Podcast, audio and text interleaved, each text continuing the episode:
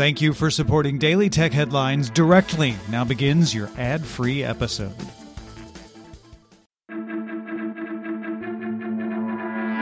These are the Daily Tech headlines for Friday, November 12th, 2021. I'm Rich Stroffolino. Spotify announced it acquired the audiobook platform Findaway in an undisclosed deal. According to Spotify's head of audiobooks, Nir Zicherman, the company plans to accelerate the addition of an audiobook catalog onto the platform so that users can effectively get all of the audio content that they want on one platform. Alibaba's Single Day is the largest online shopping event of the year. This year was no different. Total customer spending hit a new high of 540.3 billion yuan, that's about 84.5 billion US dollars. However, this was the first year the event failed to achieve double digit growth in the year, with spending up 8.5%. Livestream shopping was featured during the event, with two Chinese celebrity online sellers reportedly generating $3 billion over 12 hours. Google confirmed it's reorganizing its innovative and long-term bets projects under the internal name of Google Labs. This new group will be led by VP Clay Bavor.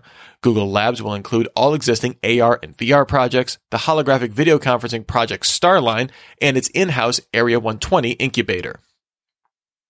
Toshiba plans to split itself into three separate companies with the goal of completing the spinoffs by the second half of its fiscal 2023. One company will hold its infrastructure services business, including things like energy systems and batteries.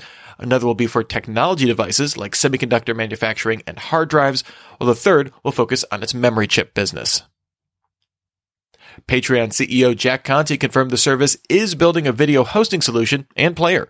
Conte said this would be available to any creator, no matter their medium or no matter the upload format. No launch details were announced. Amazon rolled out a clip sharing feature for Prime Video, currently limited to iOS users in the US. The initial rollout only supports a limited number of shows, with users able to create up to 30 second clips. Amazon plans to expand the feature to more of its original movies and series in the future. App researcher Alessandro Paluzzi found references in Instagram's code to a feature that would let live creators add moderators to streams. The feature appears to let streamers pick a moderator from people watching the stream, who would then be able to manage comments.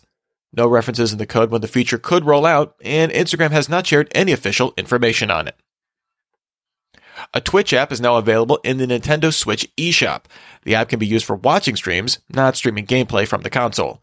Stream chat is also not available on the Switch, though the app does provide a QR code to bring up the chat on a phone. Pixel 6 devices now support heart and respiratory rate tracking using the phone's camera as an early access feature.